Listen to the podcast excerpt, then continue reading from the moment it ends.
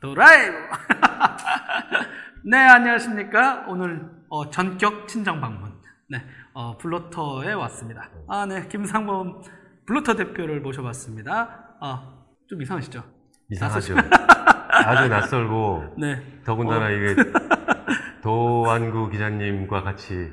인터뷰를 한다는 게 아, 이렇게 어렵게 민망, 민망하게 드라이브를 방송하고 있었구나. 고생이 많습니다. 네, 다음부터는 꼬박꼬박 챙겨볼게요. 여러분 좋아요 공유, 성규 아저씨도 좋아요 공유 해줘. 좋아요, 네. 공유. 네. 아 일단 제가 오늘 온 이유가 실제로 이제 그 블로터에서 그 블록체인 프로젝트죠. 네. 레벨 어 따따따 점 레벨 점 foundation foundation. 네. 그 프로젝트 시작한다고 레벨. 하셔가지고 어 레벨이라고 그래서 깜짝 놀래가지고 어 블록체인 그러면 이 레벨 프로젝트가 뭔지 왜 이걸 하시는지 좀 얘기 좀 해주시죠. 네. 레벨은 1인 미디어 시대라고 하잖아요. 아, 10년 전에 하신 거잖아요. 아, 1인 미디어 시대라고 하는 10년 전부터 1인 미디어는 10년 전이었어 블로터 할 때. 맞아요. 블로터가 시작했던 게 네. 그때 우리 슬로건 네, 1인 미디어를 위한 공동체. 네, 그렇지. 우리가 1인 미디어를 위한 공동체를 만들겠다라고 네. 그 슬로건을 내걸고 시작했던 게 블로터잖아요. 네네. 블로, 블로거와 리포터의 리포터. 약자. 네, 그래서 블로거와 리포터를 합친 말 블로터. 음. 우리는 블로터다. 네. 그래서 블로거가 갖고 있는 아, 특정 주제에 대한 아주 집요한 분석력, 네. 또 리포터가 갖고 있는 아, 현장 취재 능력 이것들이 결합된 새로운 저널리스트 그걸 블로터라고 불렀고 네. 그런 블로터들이 아, 특정 조직에서 뭐 대표 또 뭐 직원 이런 관계가 아니라 각각의 블로터가 1인 미디어를 각 자기의 미디어를 책임지는 편집장이자 발행인이자 이런 독립적인 주체로서 활동하면서 네.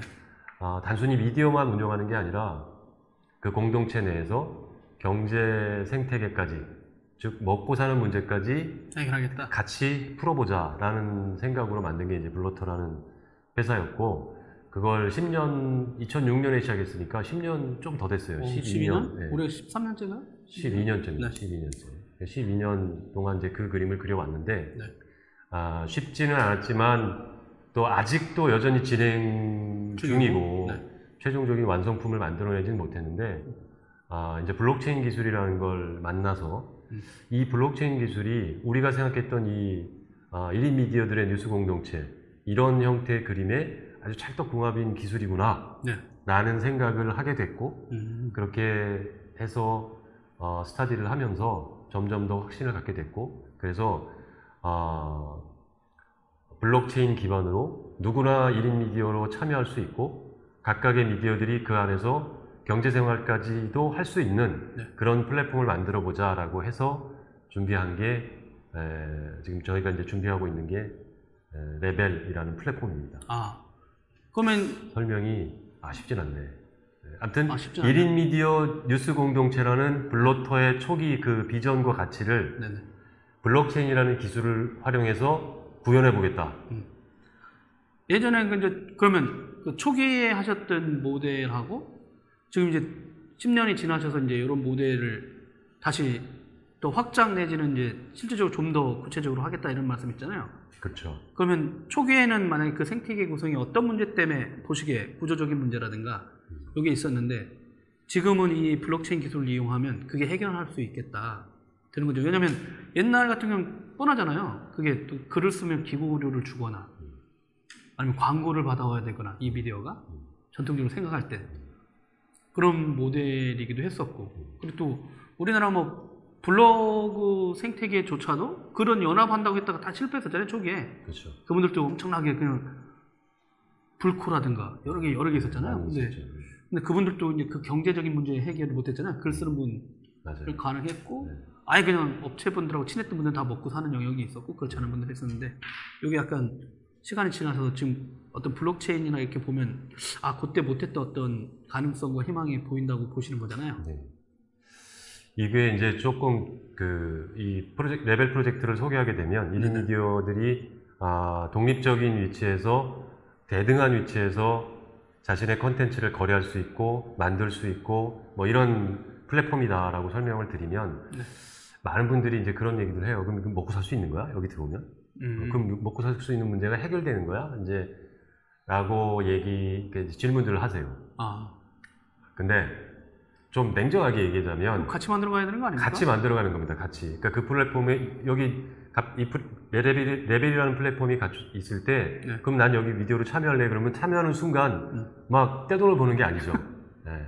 그건 저기 도박이죠. 네. 뭐 그러니까 도박이죠. 근데 이제 그런 기대들을 하고 하시더라고. 어. 그러니까 이 그럼 이 플랫폼에 들어오면 내가 어느 정도는 경제적으로 보장 개런티가 되는 거야?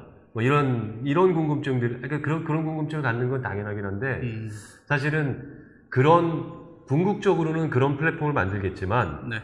들어오는 순간부터 그렇게 된다 이렇게 생각하지 말 생각하는 분들은 아 조금은 음, 성급한 기대이지 않나. 근데 그렇다고 그 기대를 아, 일시에 무너뜨릴 수도 없고 네. 일단은 아, 이런 관점에서 생각해 보시면 어떨까 싶어요. 저도 그러니까 미디어를 만들어서 네.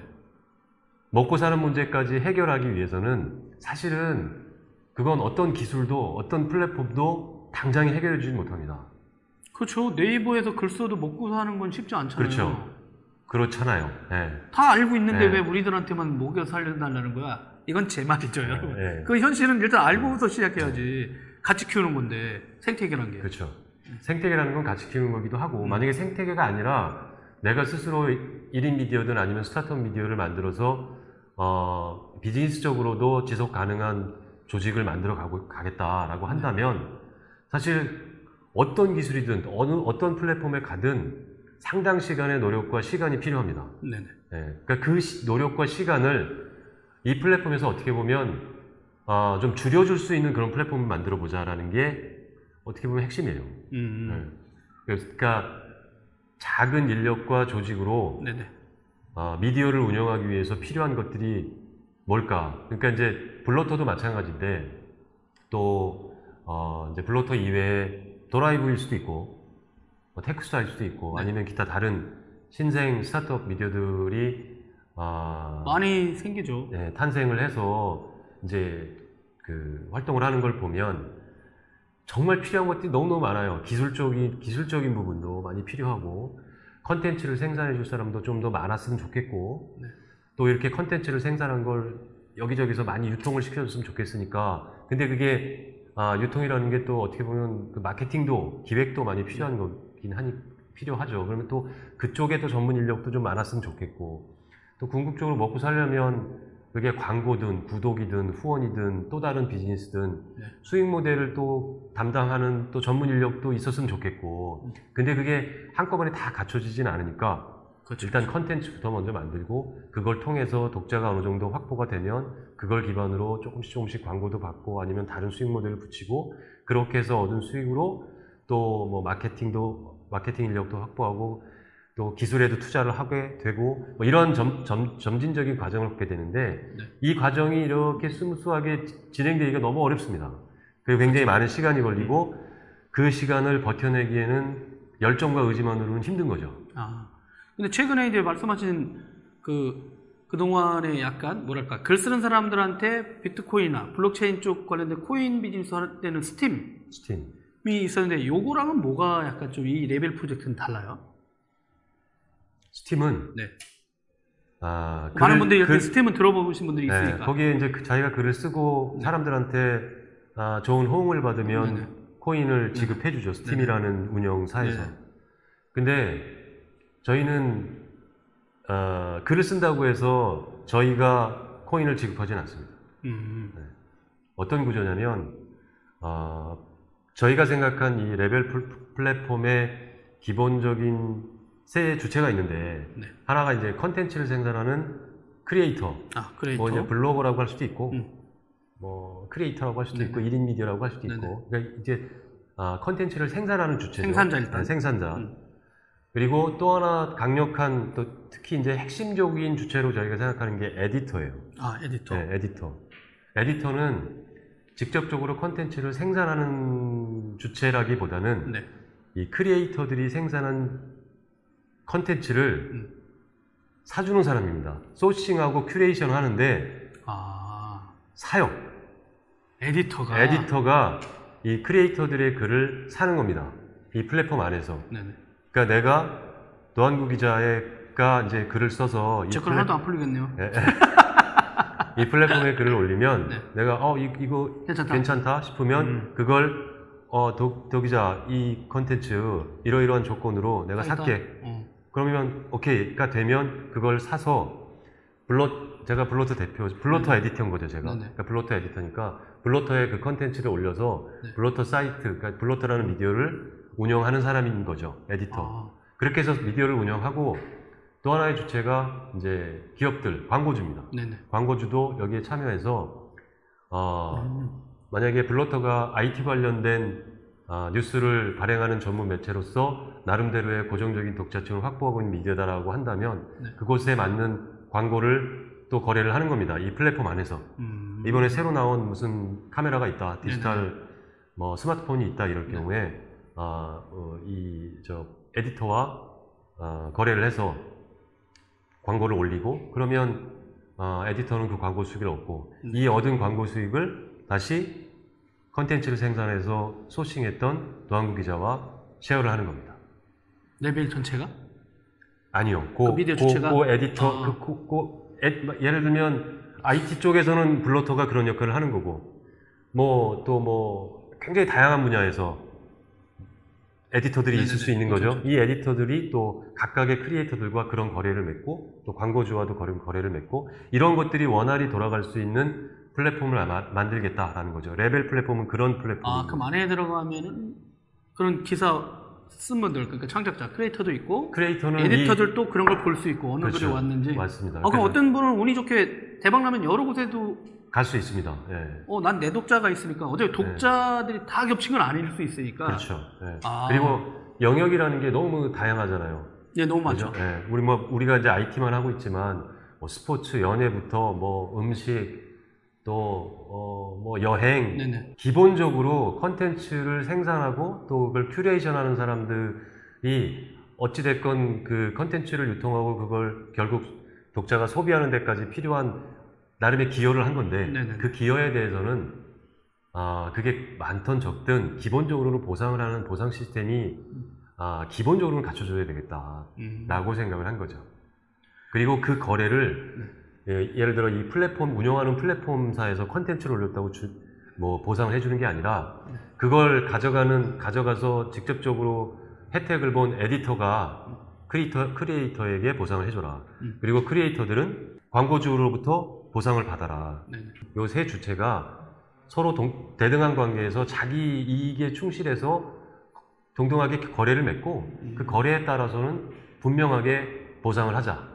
아, 라는 거죠. 그리고 그 보상 체계, 그 보상 수단은 이 안에서 돌아가는 레벨 코인이라는 그러니까 블록체인 기반 블록체인 시스템에서 기본적으로 돌아가는 token economy를 활용해서 어, 자체적인 암호화폐를 발행해서 그걸로 서로 보상을 주고받을 수 있게 하게 아. 하자. 하시면은 ICO를 하게 되면 목표 액수 같은 게 지금 현재는 150억 정도를 예상하고 있습니다. 150억이요. 오, 150억? 네. 멋진데요? 목표죠. 어, 150. 네. 아, 근데 이게 말씀을 듣다 보면은 이런 고민들은 저도 옆에 지켜보거나 얼마 전에도 이제 미디어 스타트업한테 지원하는 사람들을 봤더니 그럼 모델하고 어떻게 하라고만 하지 실제 사이트 다 혼자 만들잖아요. 각자 알아서 하거든요. 네. 그러니까 또 그런 사람들 만들어야 되고 네. 그러다 보니까 이거 듣다 보면은 어떻게 보면 어 이게 여러 사람이 같이 쓸 수 있는 CMS 같은 느낌도 들기도 하고 맞습니다. 거래 마켓도 들어가 있는 거고 네. 또 갖다 보면 다 미디어, 네. 미디어를 이제 좀 그 몸담고 있었던 사람들은 다들 아실 거예요. CMS라는 게. 네, 컨텐츠 매니지먼트 컨텐츠 시스템. 매니지먼트 시스템. 어찌 보면 어, 떤 관점에서 보면 이 레벨 플랫폼은 굉장히 고도화된 거대한 CMS 시스템이라고 볼 수도 있어요.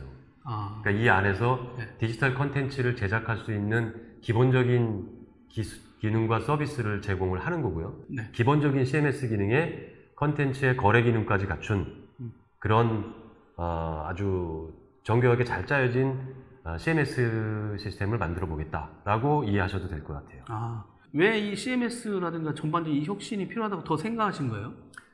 특히나 이제 새로운 미디어라는 건 이제 대부분 뭔가 종이를 찍거나 네네. 종이로 신문을 발행하거나 네.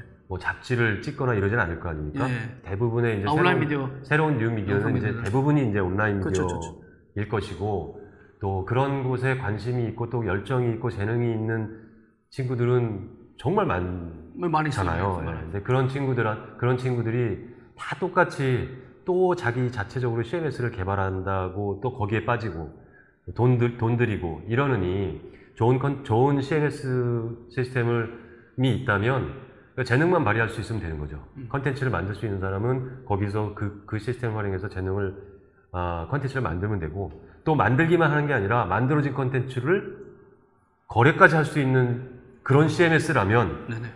어, 완전히 그 아주 꿈 같은 이야기일 수 있지만 아주 dream, dream of dream 같은 CMS이지 않겠느냐. 근데 충분히 가능하다고 생각해요. CMS 지금 아까 어디 얘기했죠? 아, 굉장히 그 뭐 해외 조, 글로벌하게 뭐 보면 Medium도 Medium, 실제는 Medium도 웹 CMS라고 볼수 있는 거죠. 다시 엄청 웹 에디터기도 하죠. 그렇죠. 예. 웹 에디터를 혁신하니까 또 네, 난리 나고. 맞습니다. 그러니까 컨텐츠를 아, 디지털 환경에 맞게 잘 만들고 배포할 수 있는 그 기능은 온- 이제 새로운 뉴 미디어들한테는 아주 기본적인 기본적인 자질 기반이라고 할 수 있는데 음, 그런 것들이 또 굉장히 많은 비용과 노력이 필요한 부분이죠. 네. 그러니까 그걸 어, 이 레벨 플랫폼 안에, 안에 들어오면 무상으로 활용할 수 있다. 뭐 음. 이렇게 좀 보시면 될 것 같아요. 아 조심하셔야 돼요. 무상입니까? 월정에? 무상입니다. 어, 진짜요? 예. 초기에 들어오는 파트너들은 어, 아, 특히 초기 정착 지원금까지 제공할 예정입니다. 어, 우리도 들어가야겠는데? 네. 아 근데 궁금한 게 이제 그 우리나라 같은 경우는 그러니까 미디어들이 실험을 자꾸 하지만 네이버라는 가장 강력한 유통 채널을 갖고 있는 회사가 있잖아요. 네, 그리고 아 그러니까 많이 알려지게 되려면 일단 검색이라든가 네. 그 유통 플랫폼을 통해서 해야 된다고 사람들이 다 생각하고 있잖아요 지금. 또 많은 미디어들이 네이버를 버리고 싶어도 버릴 수도 없고 트래픽이라든가 현실적인 문제 때문에 검색되는 문제. 그리고 또 뭐 블로그도 또 그 네이버가 다 생태계를 또 잘 꾸렸잖아요. 그러면 이런 그 유통 구조를 물어보실 거 아니에요. 유통. 그럼 거기 이쪽에다 참여하는 분들의 콘텐츠는 어떻게 유통되는 건지 또 궁금하거든요. 그건 그 에디터의 정책이죠. 아, 그 미디어들의? 네. 아, 그건 에디터들이 각자 판단하고 노력할 일인 거죠. 음. 네. 그러다 거기서 뜬 미디, 뜬그 필자를 네이버가 몰래 전화해가지고 우리로 와요 이렇게 하면 어떻게? 그건 남존 일만 시키는 거 아니에요, 잘못하면? 발굴해가지고. 어, 아니 어, 그래 그렇게 시작도 안 해서- 했는데 그렇게 벌써 그런 얘기 해서 걱정하는 것도 웃기긴 하네요. 어, 아니 그건 또 그 필진이 판단할 일이죠. 그 필자가 그래도 떴단 얘기라 또 대박은 난 거네. 그렇죠. 와. 그렇게 보면 되죠. 네. 그 자꾸 이게 어, 네이버와의 무슨 뭐 경쟁 관계 이렇게 구도로 꼭 야, 봐- 게임이 안 되죠. 않아도 어떻게 네- 무슨 경쟁이야. 여기 다회 축에도 안 되는데. 어, 어, 그러니까 그렇게 그렇긴 한데 그러니까 기본적으로 성격이 달라요. 그러니까요. 네이버는 네네. 포털이잖아요. 흔히 얘기하는 네. 포털. 네. 그러니까 정보들이 쌓여 있는 곳이고 음. 레벨이라는 플랫폼은 정보가 쌓여야 되는 플랫폼이라기보다 정보를 만드는 사람들이 이 안에서 기술과 컨텐츠를 교류하는 공간 음. 이렇게 보셔야 되지 않을까 싶어요. 어떻게 보면 새로운 어떤 고민을 하고 있는 미디어를 만들려는 분들 그런 맞습니다. 분들끼리는 참여하다 보면 자연스럽게 또 그렇죠. 아이디어들을 서로 공유하게 되고 그 핵심적으로 저희가 핵심 주체를 에디터라고 생각했던 건 상정해 놓은 건 에디터는 뭔가 컨텐츠를 제작만 하는 게 아니라 미디어 비즈니스를 고- 자기만의 정체성을 가지고 하고 싶은 사람들이 네. 기본적으로는 에디터들인 거죠. 음. 에디터라고 그런 사람들을 에디터라고 부르는 거죠. 그러니까 이제 이런 작은 에- 작지만 이런 작은 에디터들의 저도 이제 겪어봤으니까 어, 늘 하게 되는 고민은 네. 아, 좀 더 제대로 된 강력한 CMS가 있었으면 좋겠다. 아, 그리고 또 하나가 컨텐츠를 잘 생산하고 있는 저런저런 그 필진들을 필진들의 컨텐츠를 가능한 많이 확보했으면 좋겠다. 음. 아, 싸게? 뭐전 싸게. 싸게 전 안, 전 안 주기도 해요. 싸- 사람들이 욕을 해. 싸- 그렇지. 싸, 왜냐하면 술사 대신 난. 줄 수 있는 충분한 자금을 확보하지 못한 뉴미디어들이 많기 때문에 많죠. 처음에는 제대로 컨텐츠 보상을 하기 쉽지 않잖아요. 그러니까 약속은 하지 우리가 이렇게 해서. 콘텐츠 주면 나중에 음. 잘 되면 그렇지 잘 되면 어, 그때 학계라지만 잘 되는 미디어가 없는 거 아니야. 쉽지? 않으니까. 블로터 정도가 그나마 조금 됐다고 하지만 쉽지 않은 거거든요. 어. 그리고 이게 성장할수록 점점 더 많은 컨텐츠 생산자들이 필요로 하, 하- 해진단 말이죠. 근데 그런 사람들, 그런 사람들을 확보할 수 있었으면 좋겠다. 음. 그리고 충분히 아, 공정하게 보상을 해주면서 컨텐츠를 받았으면 좋겠다라는 욕심이 이- 있는 거잖아요. 그러니까 와- 아주 잘 만들어진 CMS로 컨텐츠를 잘 만들어 보고 싶고 또 좋은 1인 미디어들의 컨텐츠를 지속적으로 sourcing해 보고 싶고 음. 더 욕심을 내자면 이렇게 그렇게 해서 미디어를 만들어서 독자들과 소통을 잘해서 우리 미디어의 독자가 어느 정도 확보가 된다면 여기에 광고들이 자연스럽게 따라와 주면 좋겠다. 라는 게 미디어들을 하는 사람들이면 아, 뭐 장기적인 로드맵일 수 있지만 그림을 그리고 있는 거거든요. 근데 이 플랫폼 안에 그 세 주체가 각각의 그런 목적을 가지고 들어와 있다라고 한다면 어떻게 될까? 컨텐츠를 만드는 사람은 내가 어, 나중에 잘 되면 줄게가 아니라 일단 컨텐츠를 올려놓고 내 컨텐츠는 최소한 이 정도는 줄 수 있는 에디터들이 있으면 좀 사주세요. 라고 자기 컨텐츠를 팔 수 있고 에디터들은 어, 저, 저런 컨텐츠 정도라면 살 수 있겠네? 어, 그, 이- 그런 거를 원하는 아, 자기 컨텐츠를 올리고 조건을 달아서 마켓에 올려놓은 컨텐, 컨텐츠 제작자들이 어, 굉장히 많네? 음. 그럼 이 중에서 내가 sourcing만 하면 되네? 라는 그런 컨텐츠 확보, 에디터 입장에서 보면 네. 컨텐츠를 확보하는데 너무너무 반가운 일이고 더군다나 CMS라는 걸 갖추, 갖추고 있고 거- 그런데 거기에 광고주들도 이 플랫폼의 주체로서 참여를 하고 있는 거죠. 그래서 그래서 보시기에 그 광고주들이 선한 광고주들만 있는 건 아니잖아요. 이 광고도 아, 마찬가지. 알고 계시나? 20몇 년 하셔가지고 네. 내 거 좋은 것만 쓰는 사람만 하거나 네. 그거 뭐 네. 약간 문제점을 하고 좀 객관적으로 쓰는 사람들한테 우리나라는 별로 광고주들이 좋아하지 않잖아요. 네. 아, 근데 그건 이제 미디어 시장이 약간 좀 왜곡돼 있는 측면이 있어서 그런 건데 30년간 이런- 이- 안 풀려. 이 플랫폼은 어찌 보면 네네. 진짜 우리가 이 레벨 플랫폼의 나름대로의 슬로건은 네네. 아, 미디어 생태계 를 해체하고 기존의 미디어 생태계를 해체하고 어, 무서운데? 재구성하겠다라는 이야기인데 그건 굉장히 뭐 그냥 선언적인 구호에 그치는 게 아니라 네네. 지금 현재 있는 미디어 생태계가 갖고 있는 기본적인 질서, 구조, 시스템을 네. 기본적으로 바꿔보자는 거예요. 그러니까 아까 지금 그런 것도 가- 그런 것도 해당되는 거지. 광고주가 기본적으로는 뭐 트래픽 많이 나오는 저 네이버에나 광고하지. 이렇게 조그만 뭐 에디터들이 이렇게 저기 독자 몇 명 모아놨다고 거기에 광고 하겠어요? 할 거다 이거지. 그리고 하게 만들어야 된다 이거지. 그리고 기업들도 분명히 그럴 거라고 생각을 하고 거 있는 거죠. 예.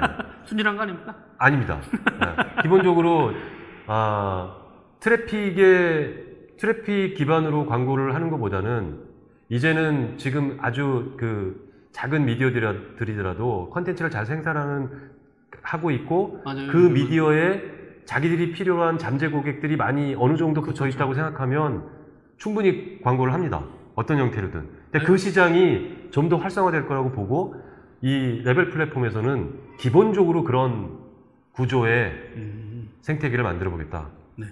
라고 생각을 하는 거고요. 또 이런 것도 있어요. 뭐냐면 아까 근데 거기에서 꼭 그 블록체인 기술이 필요하신 거예요? 아까 그 말씀드린 것들 블록, 블록체인이라는 기술이 갖고 있는 여러 가지 장점 중에. 탈중앙- 지금 말씀하시는 것도 네. 어떻게 보면 그죠 탈 완전히 해체된 각각의 뭐 주체들이 독립적인 독립적인 위치에서 말하자면 이 각각이 P2P 거래를 하는 겁니다. 네네. 네, 그 P2P 거래를 smart contract이라는 이름으로 빼도 박도 못하는 네네.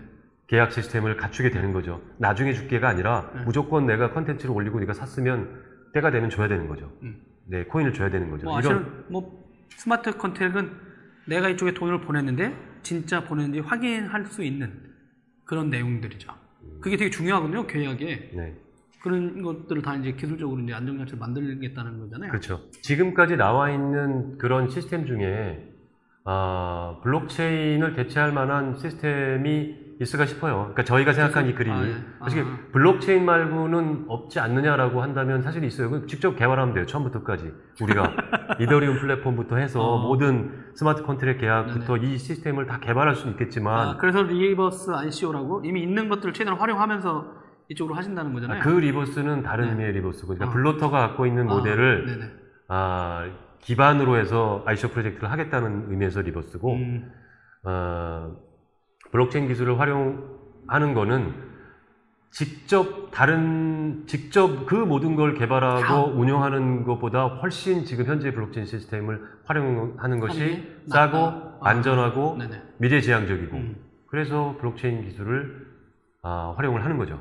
아니 왜냐면 실제 제가 취재해봐도 완전 개방화된 그런 인프라도 있지만 그렇지 않고 그 안에 있는 사람들끼리만 해도 되는 시장도 더 커져요 요즘. 그럴 수도 있을 것 같아요. 아니 오히려 오히려, 오히려 금융권에서 네. 자기네들끼리 이렇게 또 신용장 무역할 때 물류라든가 이런 쪽은 폐쇄형이라고 불리잖아요. 약간. 네. permission 아 폐쇄라고 안 하고 그냥 허가돼 있는 허가된 거냐 아니면 개방된 거냐 뭐 이런 식으로 뭐 얘기하는데 private public 뭐 이런 네, 그쪽도 그런 얘기가 나오더라고요. 용어를 좀 다른 용어를 쓰면서 그러니까 네. 어, 거기에 동의된 사람들끼리 이 블록체인 기술을 쓸 수 있는 네. 어, 완전 대중화돼서 다 열 거냐 아니냐 이런 얘기도 있는 그건 자기들의 목적에 맞춰서 그 기술은 뭐 누가 해라 마라 하는 그렇죠. 기술이 아니니까 완전히 오픈된 오픈소스 거. 이쪽은 기술이니까. 말씀하신 대로 뭐 에디터하고 생산자하고 광고주들 이렇게 그들의 그들끼리 허가되어 있는 곳에서의 블록체인 어떤 미디어 실험. 뭐 그렇게 보시면 볼수 있겠네요. 예. 어 그러면 그때 말씀하신 대로 전통 미디어들은 아니다 일단 우선 타겟이 음, 온라인 미디어가 많을 것이다 아까 얘기하셨잖아요. 그렇죠. 예. 특별히 그 전통 미디어들과의 협력을 막은 건 아니지만 일단 타겟을 일단 온라인 미디어 새로운 신생 네. 이렇게 새로 하려는 분들 쪽에 이렇게 포커스를 두신 이유가 있나요? 음. 아 블로터를 해봐서 아 내가 블로터- 해봐서 아는데 블로터를 해봐서 아는데 뭐. 이런 얘기인데 어, 해봤더니 네. 네네 새로운 의지, 열정 이런 걸 가지고 네. 미디어 시장에 새로운 아, 또 뭔가 아, 변혁, 혁신 이런 걸 해보고 싶다고 하는 사람들이 네. 늘 부딪히게 되는 그런 장애, 장벽 네.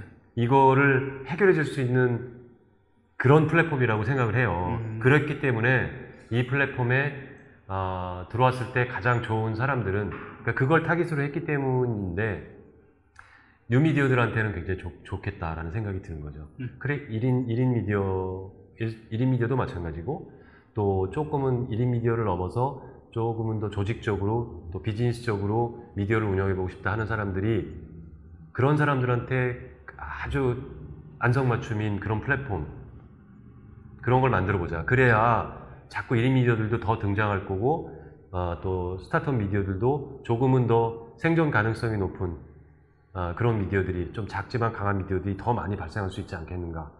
뭐 음. 그런 생각을 해본 거죠. 그렇게 됐을 때 또 뭐 크게 보면 전체적으로 사회적으로도 좀 더 건강한 사회를 만드는데 기여할 수도 있겠다. 아좀 생각을 그거는 의미가 있는 것 같아요. 왜냐면 저희들도 워드프레스 쓰거든요. 네, 저희도 어쩔 수 없었거든요. 네 언제 그걸 다 만들어? 맞습니다. 그냥 사이트. 그랬더니 다른 미디어 뻑하면 워드프레스 쓰거나 아니면 웹 에디터 겸 사이트 운영하는데 가장 네, 편안한. 네, 그러다 보니까 실제는 각자 지금 도생이잖아요. 네, 그러다 보니까 어떻게 보면 그런 거를 전반적으로 좀 미디어를 하다 보면 필요했던 모든 걸 하겠다. 맞습니다. 일단. 근데 컨텐츠 아까 이렇게 판매 생산자들이 할 수 있는데 기준이 있을 거 아니에요? 아니 가격은 어떻게 매겨요? 본인들이 매기는 거죠. 아 내가 네, 내가 원고 아니 글을 써서 이렇게 딱 해놓고 난 대략 어느 정도 팔겠다. 이거 경매 시스템도 들어가겠는데? 되게 복잡하는데 진짜? 굉장히 쉽지 않은 시스템이죠. 네, 아 상거래도 들어가 네. 있고 기본적으로 판매가 되니까 수익 share 같은 것도 네. 있- 있는 거고. 맞습니다. 그다음에 당연히 컨텐츠가 뭐가 떠 있고 있는지도 나와 있고 네. 분석 시스템도 들어가야 되겠고. 그렇죠, 아 그러다 보니까 돈이 많이 드는군요. 그렇죠. 어 그럼 만약에 저 아무도 안 사면 어떻게 해? 컨텐츠 올렸는데 참여를 했어. 음, 나름대로 나는 500원은 받아야겠다. 이씨. 아니면 이거 야나 이거 지금 2시간 일주일간 열심히 해가지고 나 한 번에 20만 원 받아야 돼. 근데 아무도 안 사. 그럼 어떻게 돼? 이건 시장의 논리가 적용이 될 수밖에 블로터가 먼저. 사주면 안 되나요? 네. 뭐 그게 살 수도 있겠죠. 예. 약간 스타 발굴? 그러니까 어, 이런 거예요. 컨텐츠 그럼 그, 그 1인 미디어들은 1인 컨텐츠를 생각하는 1인 미디어들은 누구나 네. 당장 저기다 올리면 그 누구든 내 컨텐츠를 사가겠네? 이런 기대를 가지고 이 플랫폼을 보시면 안 돼요. 아, 좀 그래야 된다고 생각하거든요. 기본적으로 내가 팔 수 있는 컨텐츠라고, 팔 수 있을 만한 컨텐츠라고 올려, 올렸고 그 누군가가 그걸 가져갔다면 당연히 가져간 사람한테 돈을 받, 받을 수 있겠구나. 음. 이게 저 기본 전제지. 아, 내가 여기다 올려놓으면 무조건 100% 내가 얼마 이렇게 올려놓으면 무조건 팔리는 거네? 이게 아니, 아니고 내가 올려놨고 그 컨텐츠를 누군가 필요해서 가져갔다면 가져간 사람으로부터 당연히 그에 대한 보상이 들어오겠구나라는 걸 확신할 수 있는 플랫폼 이렇게 생각하시면 되죠. 근데 그런 게 있잖아요. 어, 이 컨텐츠가 대박 날 줄 몰랐어, 일단. 그 생산자가 올렸네? 근데 블로터가 가져갔어요. 탑에 걸었어. 포털에 쐈어. 초대박 났어. 그것 때문에 트래픽이 쫙 왔어. 근데 난 이미 팔았잖아. 근데 실제 보통 미디어들이 그러잖아요. 그 영향이 있는지 안 알려준 거 아니야. 그러면서 실제는 어, 여기 뒤에서는 엄청난 돈을 벌었는데. 그 그것도 저희가 설계를 하고 있어요. 아, 진짜. 뭐냐면 오, 초기에 대단한 분들인데? 예, 초기에 보통 그거 안 하고 내가 먹는데. 그러니까 어, 그거는 그거는 전 20, 20세기형 마인드. 그러니까 여러 여러 가지 유형별로 컨텐츠 거래 계약 그 시스템을 만들고 있거든요. 아. 그러니까 뭐냐면 나는 그냥 통으로 이거 얼마 줘 라고 해서 거래를 맺을 수도 있고 아, 나는 런닝 개런티를 원한다. 난 런닝 개런티를 원한다라고 할 수도 있어요. 그래, 만약에 트래픽이 있었을 땐 어느 그렇지. 정도 보상에 그렇지. 그런 식으로. 아. 예, 그런 식으로 계약을 할 수도 있고, 거꾸로, 그거는 이제 에디터 입장에서, 도안구 기자가 이거 딱 그- 그걸 넣고 나 이거 100만 원은 받아야 돼라고 올렸어. 아, 100만 원은 너무 심하지 않아? 이거 한, 한 5만 원만 다 내고, 런닝 개런티 형태로, 가, 보자 어, 수 하자. 있겠네. 그래서, 그랬을 때 뭐 200만 원, 300만 원 될 수도 있는 거 아니야? 어. 그때는, 이건 약속은 어길 수가 없는 그러네. 시스템이잖아요, 여기. 아, 뻥칠 수가 없구나. 뻥칠 수가 없는 양쪽 시스템, 거래. 양쪽 아, 다. 블록체인. 아, 그게 블록체인의 smart contract이 그 기능을 하니까 약속을 지켰다면 당연히 그게 갈 수밖에 없는 아, 그런 시스템. 저희 입 싹 씻잖아요, 보통. 트래픽이 대박나도 안 알려주잖아요. 안 알려줄 수가 없는 거지. 여기서는 그런 그런 데이터들도 다 공개될 수밖에 없는 아. 서로 상호 간에는 그런 시스템을 만들려고 하기 때문에 근데 종이신문하고 언론사는 한 번도 조회수를 우리들한테 안 알려준다는 거지. 음, 아시죠? 그게 무슨 말인지. 많이 보셨나요? 라고 하면은 일단 주먹이 먼저 날라오잖아요. 우리나라 미디어는. 아니, 감히 이것들이 조회수를 보겠다고? 이게 우리나라 미디어 분들이 갖고 있는 기본적인 생각 아닌가요? 네 맞아요. 아, 근데 저- 그것도 공개되어야 되거든요? 다, 다 서로 간에는 기본적으로 투명하게 공개하도록 돼 있습니다. 이렇게 네이버 같이 하나의 통합된 사이트에 모든 에디터의 글들이 막 이렇게 막 섞여서 보여진 포털 사이트 같은 형태의 그림을 생각하시면 안 돼요, 또. 아, 그렇죠. 네. 그냥 각자, 이, 여기, 있는 여기. 있는 에디터라는 사람들은 어. 그냥 각자의 사이트를 운영하는 겁니다. 음, 이게 통합된 네이버처럼 한 곳에 그 컨텐츠들이 다 모여 있는 사이트를 상상하시면 안 돼요. 물론 그런 플랫폼도 저희가 만들긴 할 거예요. 왜냐면 블로터 같은 경우에는 이 레벨이라는 프로젝트에서 제공하는 이 CMS를 아, 및 에디터 버전으로 다운받아서 내 사이트를 만들 수 있어요. 음, 근데 네. 이걸 만들기에 이런 것조차 부담스러운 에디터들이 있을 수 있어요. 네. 그런 사람들을 위해서는 웹서비스? 별도의 웹 서비스 형태의 어. 그런 공간도 만들어 주려고 만들려고 합니다. 거의 클라우드 사업자인데요. 그렇죠. 어, 일종의 클라우드 서비스라고 봐, 봐도 돼요.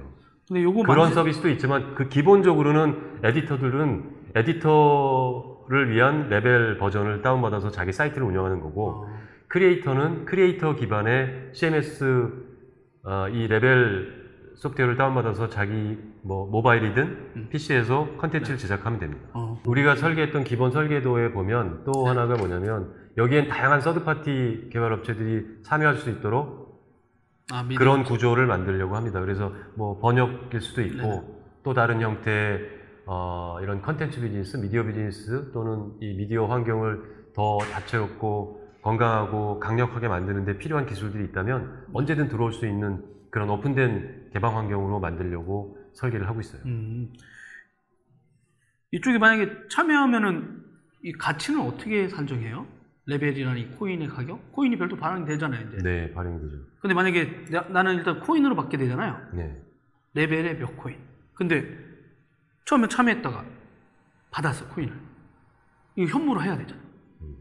그런 때도 있잖아요. 지금 현재로는 그 어, 현금화할 수 있는 방법은 거래소. 거래소에. 네, 거래소밖에 없죠. 아, 앞으로는 이 이제 블록체인이 다양한 형태로 확산이 될 거고, 어, 저는 거래소 이외에, 아, 또 이, 이 생태계 안에서 또 다른 형태의 가치 있는 그, 그, 그, 교환, 교환. 메커니즘들? 그러니까 사용, 사용할 수 있는 뭔가 또 다른 서비스들을 계속 붙일 수 있다고 생각해요. 네. 붙이려고 하고 있고. 그러니까 내가 받은 코인으로 여기서 광고를, 내, 내 거 광고도 할 수 있고. 아, 예, 또 필요한 서비스를, 용역이나 서비스를 구할 수도 있고. 이 안에서도 그 코인을 가지고 자기가 필요한 것들을 이 안에서는 당연히 할 수 있는 것이고. 어떻게 보면 현금화하는 거는 거래소를 통해서 어, 현재로서는 어차피 지역 화폐 운동하고도 약간 비슷하긴 할 수 있고 비슷하다고 볼 수 있죠. 개념은 어떻게 네, 개념은. 그렇게 볼 수 있는 거죠. 네, 이게 더 커지면 레벨 코인 생태계가 더 커질 수도 있고 그렇죠. 어떻게 보면 다른 코인들하고의 관계들도 확장이 될 수도 확장이 있겠네요. 많이. 쪽에 모이고 네, 이렇게. 하면 네. 그러니까 아마 그런 형태는 계속 발전할 거라고 생각해요. 네. 그러니까 이제 지금 어마어마하게 많은 화폐들이 이미 탄생했잖아요. 네네. 그 탄생 그 화폐들 간에 또 화폐들 간의 거래도 지금 이미 이루어지고 있지만 그렇죠. 이게 좀 더 원활하게 지- 진행이 된다면 예를 들어 레벨 코인을 가지고 저쪽 서비스에 가면 가면 또 뭘 살 수 있대. 그럼. 이걸 가지고 가서 활용할 수 있는 방법. 그건 이제 거래소에서 환전해서 가는 게 아니라 음. 이 플랫폼과 플랫폼 간의 그런 직접. 직접적인 거래 시스템을 만들 수도 있을 거라고 생각해요. 그 기본적인 생각은 지금도 하고 있어요. 음. 아. 그래서 저희 파트너 중에 광고 네트워크를 블록체인 기반으로 준비하고 있는 곳이 있는데 오. 예, 거기는 이제 그 안에서 또 별도의 코인 시스템, 토큰 시스템을 만들고 있, 단 말이죠. 그럴 수도 있죠. 광고주들 입장에서 보면 뻥치는 고객들이 많잖아요. 네, 네. 광고 시스템으로 돌려서 어떤 데 클릭하는 경우도 있잖아. 민망하지만. 네, 맞습니다. 그래서 아, 우리나라 너무 트래픽 위주로만 하니까요. 맞아요. 네, 트래픽적으로 가는 네, 건이 문제가 기사 있어요. 콘텐츠의 어떤 가치를 자기네들 걸로 안 내세우잖아요, 우리나라는. 우리나라 무조건 그냥 자기네 편하니까 다른 거 생각이 싫으니까 그냥 트래픽 땅 주세요라고 하는데 다른 나라는 이미 이쪽 독자들은 그런 트래픽이 안 나오는데 기본적으로 만약에 기업의 입장에서 아, 저기에 이 정도의 금액으로 광고를 해도 되겠다라는 기준이 트래픽이라고 지금 거의 대부분 트래픽인데 그냥 그걸로만 했죠, 그냥. 트래픽이라고만 하면 사실 그거밖에 수익 뭐 그, 그게 주, 주요 수익이고 아 그거밖에 없다고 한다면 살아남을 수 있는 미디어 별로 없어요. 결국은 그 컨텐츠의 가치는 그 컨텐츠에 호응해주는 어찌 보면 열렬한 독자를 얼마나 확보하고 있느냐 네. 그거겠죠. 그래서 그 독자들이 어떤 독자들이 어떤 성향을 가지고 어느 정도 이 미디어에 에, 방문하고 있고 참여하고 있느냐가 사실은 그 미디어의 가치가 돼야 되는데 음. 그죠? 네. 예, 그리고 그게 기업들 입장에서 봐도 뭐 10만, 20만 뭐 이런 트래픽보다는 뭐 1000, 2000명의 독자들이 있더라도 저 사람 중, 저 사람들 중에 10%가 나의 잠재 고객이고 결국엔 그 고객이 될 수 있다라고 한다면 광고하겠죠. 예, 이제 그런 것들을 보여주는 때가 됐고 기업들도 점차 그렇게 가고 있다고 생각해요. 아, 그러면 이제 분석도 하실 거잖아요. 네, 그렇죠. 예, 분석 기능도 제공해야죠. 그러다 보면은 이 우리나라 개념보호법이 되게 빡빡하거든요. 실제로 그 이제 우리도 빡빡했는데 해외도 지금 빡빡하게 나오고 있어요. 유럽에서도 GDPR이라고 해가지고 그 지금 페이스북부터 해서 인터넷 서비스하는 회사들은 유럽이 정한 규제 따른다고 지금 난리 났고 이런 개인 정보 같은 경우는 향후 어떻게 돼요? 아무 생각 없는 거예요. 합법적인 수준에서 해야죠. 아니, 그러니까 이게 아, 그러니까. 불법이고 네. 이게 문제가 있다고 되는 하는 정도를 할 수는 없, 없는 거니까. 아니 연합이 되다 보면 사용자가 많아질 수 있다는 단순한 생각을 일단 해본 거예요. 하지만 이 생태계에 있는 분들이 개별적으로 했더니 이 광고주들의 매체 파워가 안 생기는 거지. 그렇지만 지금 레벨 프로젝트에 들어와 있는 에디터, 보면은 에디터 중에 에디터들은 되게 많아. 잘돼 여기. 여기 여기 네, 여기에 광고를 했으면 좋겠어. 네, 그러면 있죠. 오히려 보면 이쪽에서도 그럼 그 오히려 레벨 단에서 아 그 개별 에디터들도 그 광고주들 만나긴 하겠지만 말씀하신 대로 광고주도 들어온다고 하니까 음. 전반적으로 그럼 상황을 또 알려줘야 되잖아요. 어느 어느 곳에 어느 고객이 있다라고 하다 보면 음. 그러다 보면 자연스럽게 이제 개인 정보라든가 독자 정보라든가 이런 것들이 광고주들한테든 누구한테든 오픈이 돼야 되는 상황이 발생할 수도 있고 음. 한편으로는 어 여기에다가 레벨 프로젝트는 자기가 사람이 워낙 많아 대박 난 거죠. 그래서 여기랑 통하면 쭉 이 에디터에 쫙 퍼지면 광고들도 편하긴 하잖아요. 음. 개별 에디터를 찾아다녀서 하느니 아예 레벨 프로젝트 단에다가 우린 광고를 차라리 그렇죠. 연계약을 맡겠다. 네. 어? 대신 이런 가이드만 지켜달라. 그리고 그런 결과는 우리도 같이 볼 수 있으니까 화면에 보여달라. 이럴 수는 있잖아요. 그렇죠. 아, 그런 것 때문에 한번 여쭤본 네. 거죠. 그럼 네. 네. 레벨에 참여하고 싶은 이 에디터들은 어떻게 신청하면 돼요? 이 프로젝트에 참여해야 돼? 투자? 아니요.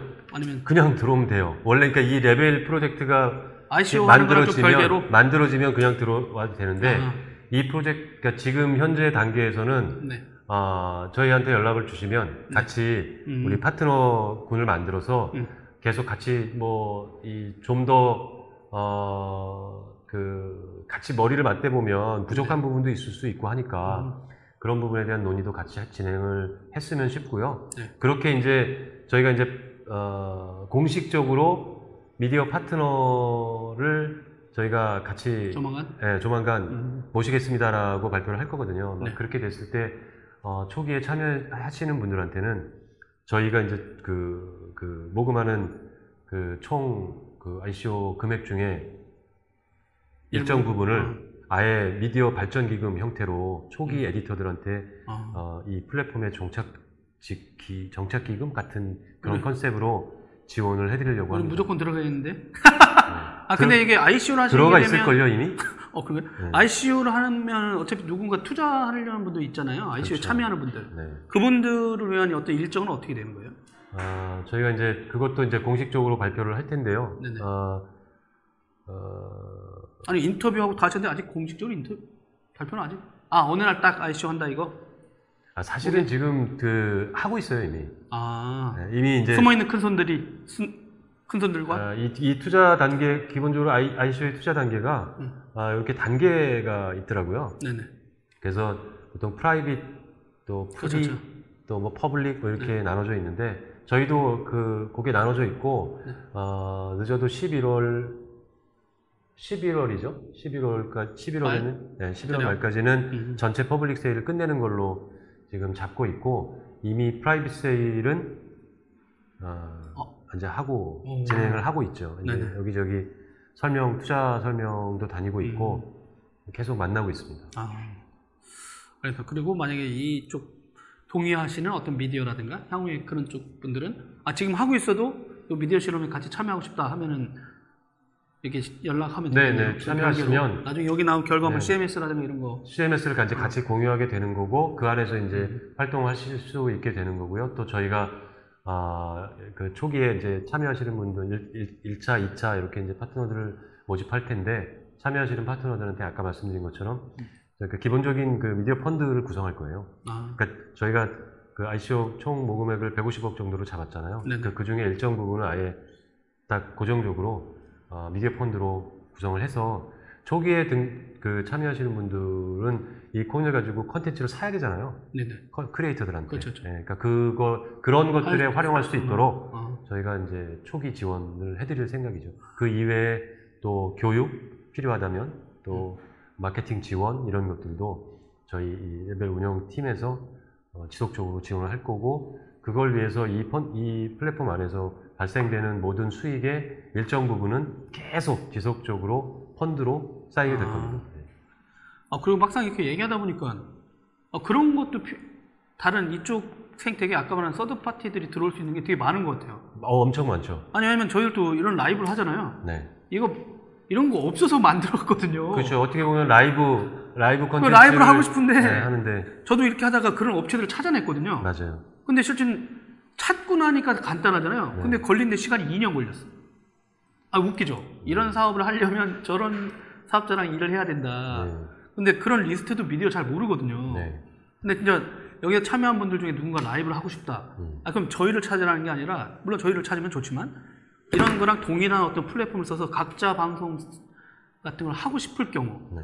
근데 그런 분들도 어떻게 보면 여기 들어올 수가 있다는 생각 문득 들기도 맞습니다. 하고, 네.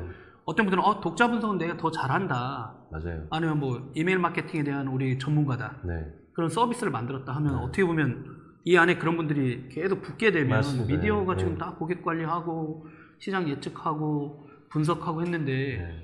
이 안에서 전체적으로 다 하실 수 있으면 딱 좋긴 하지만 맞아요. 뭐 여기 이 생태계에 동의하는 어떤 third party들도 들어오게 되면 네. 이제 그런 나쁘지 것들 않겠네요, 그렇죠. 진짜. 그래서 이 플랫폼을 계속 지속적으로 운영하는 그 운영 조직들은 그런 것들을 신경을 많이 써야겠죠. 기술적으로는 음, 추가로 뭐 라이브든 뭐 이메일 마케팅이든 데이터 그렇죠, 분석이든 그렇죠. 이런 기능들을 갖추고 있는 뭐 직접 개발할 수도 있겠지만 사실 모든 걸 다 혼자서 다 개발한다는 건 아, 망하죠. 예, 망하는 거죠. 모든 그러니까 언론사가 다 혼자 하다가 혼자 다 망했잖아요. 하려고 망- 망한 거니까 좋은 기능들이 있다면 그걸 갖추고 있는 또 파트너가 될 그렇죠, 만한 그렇죠. 곳이 있다면 그들의 기, 술과 서비스들을 이 플랫폼에 접목시킬 수 있도록 그, 그, 런 오픈된 플랫폼을 만들겠다니까요. 아까 네. 아. 얘기, 얘기 한 것처럼 아, 그- 워드프레스 보면 plugin, 내가, 내가 필요하면 plugin. 이런 plugin 갖다 붙일 수 있잖아요. 그러니까 그런 그런 컨셉이라고 생각하셔도 될 것 같아요. 이해하기 쉬울 것 같아요. 워드프레스가 이거 하면 어떻게 되죠? 어, 워드프레스가 이걸 한다면 신경 쓰이겠죠. 네. 아 근데 거기는 웹 에디터 위주로 돼 있고 완전 CMS 하려면 또 다시 별도로 크게 하려면 전반적으로 뜯어 고치고 막 해- 뭐 엄청난 수도 프로젝트가. 필요하죠. 네, 진짜. 네. 할 수도 있을 거라고 생각하고 해도 뭐 해서 잘 되면 좋죠. 네. 같이 경쟁도 하고 이- 서로 배워가고 뭐 하면 제가 볼 때는 가장 우려스러운 경쟁자가 누군지 아세요? 언론진흥재단 같은 데서 CMS를 하거든요, 언론사들한테. 아시죠? 아, 아, 데이콤이라든가 네. 이런 데에다 hosting하고 있어요. 네. 우리나라는 관이하죠. 그쪽 영업분들이. 아, 근데- 그러다 내가 볼 때 레벨 걸다 눈여겨보다가, 어, 아이디어 좋은데? 이래가지고 아마 저기 정부 예산에다가 AI하고 블록체인 요즘 쏟아지거든, 지금 몇 조가. 그러면 내가 볼 땐, 어, 이- 그분들 욕하는 건 아닌데? 그분들이 이제 이렇게 검토했다가, 아, 프로젝트 CMS 업그레이드 저렇게 해야지? 라고 할지도 몰라. 블록체인을 쓰겠습니다. 아니 근데. 그렇게 해서 그, 그, 그, 그쪽에 CMS가 또 업그레이드가 되면 좋은 일이에요. 업그레이드 좋아질 일은 없는 것 같은데. 아니 또 그렇게 할건 아니지. 그러니까 기본적으로 이 플랫폼 저희가 만드는 플랫폼도 open source 플랫폼이니까 네네. 누구든 가져다가 더 좋게 개발해낸다면 네네. 또 좋은 일이죠. 그 래서 진짜 요즘 제가 봐도 좀 새로운 뉴 미디어를 만들거나 새로운 시도 아니면 전통 미디어를 하고 있다가도 운영하기 되게 쉽지 않고 새로운 생태계 안에 들어오려고 하는 분들이 또 많아지긴 할 것 같아요. 근데 네. 이미 다른 생태계에 있는 분들도 않아 있으니까. 근데 어, 우리나라 미디어들이 항상 자기네 CMS 혁신과 생태계 만들기도 쉽지 않았잖아요. 포탈들은 다 갖고 있지만 그 지금 CMS 그 혁신한다는 소리는 들어본 적이 없죠. 우리나라 포탈들이. 그 안에 있는 서비스를 큐레이션 돼 하지만 한 번도 오픈한 적은 없잖아요. 그런 솔루션들을. 그러다 보니까 이제 이쪽도 작은 실험을 또 한번 미디어 실험을 또 십몇 년 만에 또 하신다고 하니까 더 주목하는 것 같, 같습니다. 어떻게 이것저것에서 연락 많이 받지 않으셨나요? 예, 연락 많이 오고 있어요. 직접 투자도. 예, 투자 관련된 분들도 연락 주시고 있고. 네. 블록체인 하려면은 저기 검은 머리 어, 좋은 학벌에 뭐 금융권 미국 골드만삭스 출신의 어뭐 좋은 학벌 있는 사람들이 막 털어주고 막 이렇게 해야 되는데 어떻게 그런 분들을 하고 경쟁해가지고 지금 모고 맞아야 되는데 어, 어? 골드만삭스 출신들의 이 검은 머리 외국인들 그런 분들이 지금 블록체인 쪽에 이 파트너 무슨 ICO 할 때 항상 나타나서 하는 내용이에요. 성공 사례처럼 그런 분들이 막 붐업 시켜야 되는 거 아니냐 주목을 받으니까. 영역이 좀 다르니까. 음. 에, 뭐 골드만삭스 예를 들어 출신이라면 뭐 금융이나 투자나 이런 쪽은 잘 네네, 알 그렇죠, 수 그렇죠. 있겠지만 음. 미디어 또 특히 뉴미디어라는 관점에서 보면 블로터가 그동안 겪어왔던 걸어왔던 것들이 또, 또 소구가 되지 않을까 싶어요. 음. 뭐 이렇게 되면은 기자가 없이 미디어 운영도 가능하겠네요. 가, 가능하죠. 예, 어, 가능합니다. 저희들이 원했던 거 아니에요? 맞습니다. 제가 원했던 거, 블로터가 저도 원했던 저도 원했던 어, 좋은데? 예. 그러니까 미디어 제, 제 어떻게 보면 12년 동안 블로터가 꿈만 꿨던 거를 이제 블록체인 기술로 아. 구체화 해 보겠다는 거죠. 굳이 그러니까 그 해체와 재구성의 재구성이 단순히 뭐 네이버의 독점 현상, 음. 뭐, 국, 뭐 페이스북의 독점 네. 현상 꼭 이것만 있는 게 아니에요. 네네. 사실은 미디어 환경 내에도 있어요. 미디어 주체 내에도 음. 여전히 편집국장 대표 사장님 있고 대표 편집장 있고 그 밑에 그거를 선호하시잖아요. 아 저는 절대 안 좋아해요. 뭐 아니야. 그 밑에 선호했잖아. 기자들이 있고 저는 제가 얘기했던 건 그들이잖아. 안구야, 너 빨리 독립해라. 누구야, 빨리 독립해라. 내가 언제까지 너희들 이- 먹여 살기 힘들어. 저 사, 장님이 사장님이라고 해서 막 월급 주고 이런 맞아, 관계가 맞아. 아니라 그러니까 그, 그 너- 미디어를 생산하는 조직 내부도 그런 그 중앙화된 또 위- 이렇게 위계 질서를 갖춘 중앙화된 그런 시스템이 아니라 컨텐츠 생산자와 에디터와 그 비즈니스 조직을 운영하는 사람들 간에 네. 어찌 보면 완전히 새로운 관계 가 구성될 수도 있어야 한다. 미디어라는 조직 자체가 그 크든 작든 그 조직 자체도 전통적인 그런 시스템 구조가 아닌 새로운 구조의 시스템을 그렇죠, 그렇죠. 변, 바뀌어야 된다. 근데 정보를. 다루다 보니까 계속 위에 올라갈수록 점검하고 점검할 게 많아가지고 계속 오히려 민주적이지 않잖아요 조직상 하이라키가 될 수밖에 없는 그렇죠. 구조잖아요. 미디어 조직 자체가 오히려 그렇게 근데 더- 정보를 다루는 조직들은 대부분이 그런 것 같은데요. 아니 그러니까 정보를 다루다 보니까 가짜 정보가 날아갈 수도 있고 하다 보니까 책임 문제가 계속 나오다 보니까 근데 과연 이렇게 수평적인 상황에서 그런 게 잘못하다가 에디터가 가짜 뉴스 쓰는 순간 끝나는 거 아니에요 거기는? 어찌 보면 지금에 지금에 있는 기존 언론들도 가짜 뉴스 거의 90% 써내죠. 그분들이 그분들이 써내죠? 아니 90%라고 하면 안 되고.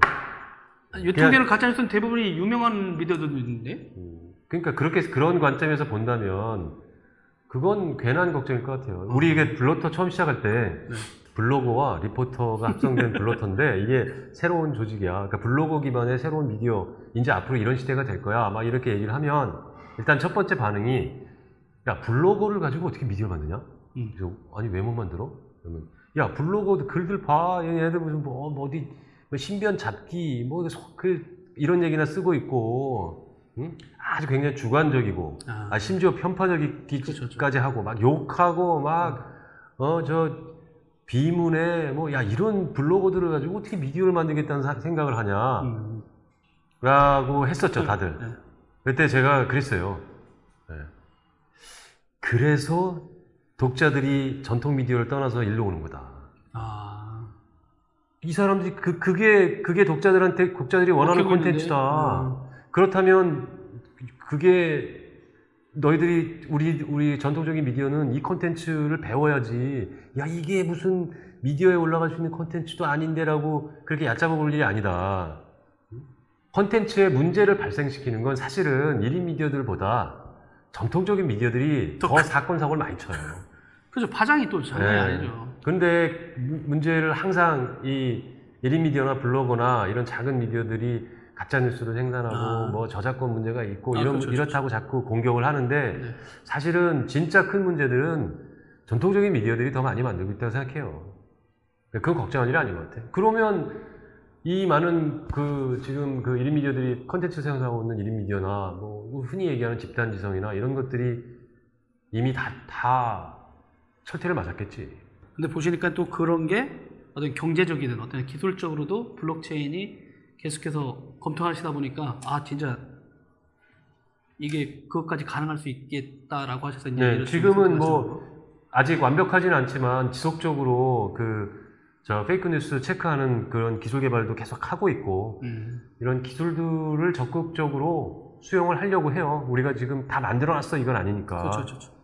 어차피 근데- ICO가 한다는 거를 어떤 걸 한다고 해도 그 가치에 대해서 투자를 받는 거잖아요. 맞습니다. 네, 그래서 그, 그, 그걸 만들려고 하는 사람들의 경험, 비전, 가치, 이런 것들을 가지고 일단은 팔아보는 거죠, 솔직히. 음.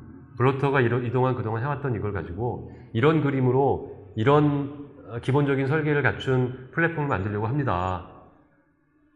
음. 그걸 설명드리고 있는 거죠. 언제 정도 오픈이 되는 거예요? 지금 목표는 올해, 이거 올해 11월까지 11월까지 ICO를 일단 ICO를 끝내고. 이제 끝내고 네네. 이제 이미 이제 기본적인 그 설계 작업하는 이런 작업이 시작됐어요. 프로토타입. 예.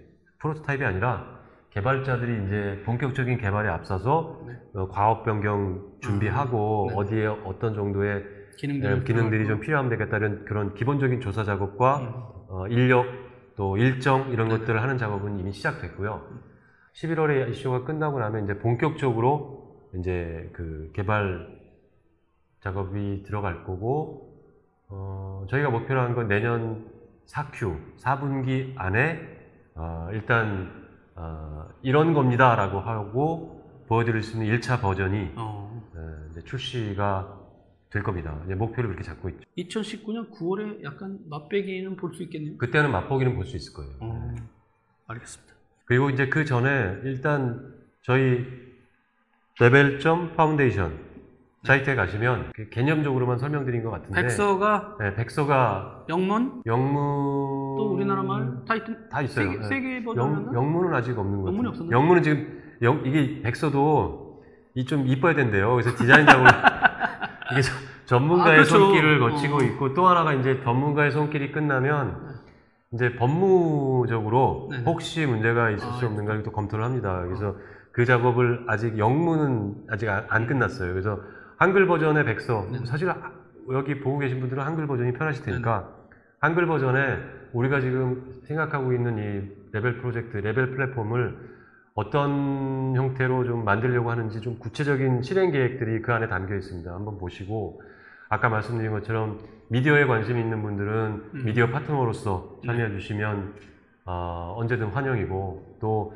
이 프로젝트를 통해서 어, 투자자의 입장에서 어, 이 프로젝트가 괜찮겠다 싶으시면 언제든 불러주시면 가서 투자 설명해 드릴 거고요. 궁극적으로는 어, 이, 이 플랫폼이 지금 블로터가 소유하고 있는 플랫폼이 아닙니다.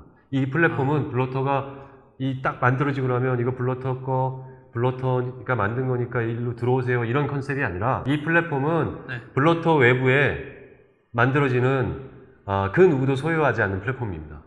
아, 그래서 블로터도 이 플랫폼이 서- 만들어지면 one of them으로 들어갈 거예요. 들어갈 거고 물론 이 플랫폼을 처음에 설계하고 운영하고 만드는 데까지는 블로터가 참여를 하겠지만 네. 사실 이 플랫폼이 잘 돌아간다고 하더라도 이 플랫폼에서 뭔가 수익이 발생해서 우리가 얻게 되는 건 없어요. 음, 플랫폼이 잘 돌아가기만 하면 성공인 거예요. 아. 이 안에 참여한 플레이어들이 어느 정도 점점 점점 많아지고 그 안에서 아주 자연스럽게 컨텐츠 거래가 이루어지고 하게만 되면 사실 저희는 성공이거든요. 그러니까 이 플랫폼은 기술적으로는 완성된 이후에 완전히 오픈소스 플랫폼으로 오픈을 할 거고요. 음, 거버넌스, 그러니까 이 플랫폼을 운영하는 거버넌스와 관련된 것도 어, 여기 참여하는 주체들이 자율적인 운영위원회를 구축해서 어, 결정하고 실행할 수 있도록 네. 그런 거버넌스 시스템도 갖추려고 합니다. 이 부분도 아주 기, 본적인 설계안이지만 저희 백서에 아, 거버넌스 물어봐야. 되는데 시간이 너무 오래됐어요. 네, 오래된 거 아니에요. 아. 시간이 되게 빨리 가네. 네, 여러 하여간 오랜만에 어 블로터 와가지고 어 블로터가 하려는 레벨 프로젝트 알아봤는데 어, 어 내가 김상범 대표님이 이렇게 할 얘기가 남아있다라고 한건 십몇 년 만에 처음입니다. 오늘 시간 내줘서 고맙고 마지막 멘트 같은 네네. 거 해도 되나요? 네, 그럼요. 네. 네, 마지막 그러니까 오늘 이제 도라이브의 컨셉이 뭔지 알았죠 이제. 네, 언제 어떤 건지 알 것 같아요. 그래서 제가 드리고 싶은 얘기는 초기에 이제 이런 이야기를 에, 아주 처음에 이제 구상하고 생각하고 막 했을 때는 네. 이제 주변에 있는 지인들이 왜 야 그 ICO 뭐 사기 아니야? 뭐 블록체인 그거 뭐 돌아가지도 않는다는데 그 음. 뭐 말도 안 되는 데 이런 말씀들을 많이 하셨는데 저희가 10년 넘게 진짜 블로터가 생각했던 그 1인 미디어 뉴스 공동체 새로운 미디어 환경 이게 좀 더 건강한 사회를 만드는데 기여를 해야 된다. 그것이 바로 저널리즘의 역할이다라는 생각을 한 번도 버린 적이 없어요. 아, 젊고 어, 의욕이 넘치는 또 아주 참신한 재능을 갖고 있는 아, 뉴 미디어들이 이렇게 많이 발생한 환경에서라면 우리가 한번 새로운 미디어 시장, 미디어 생태계를 아, 아주 밑바- 밑바닥에서부터 한번 그려볼 수 있지 않겠느냐라는 기대도 같이 갖고 있고요. 그걸 만드는데 아, 최선을 다하고 아주 온 마지막 아, 제가 할 수 있는 모든 걸 다 쏟아보려고 합니다. 네.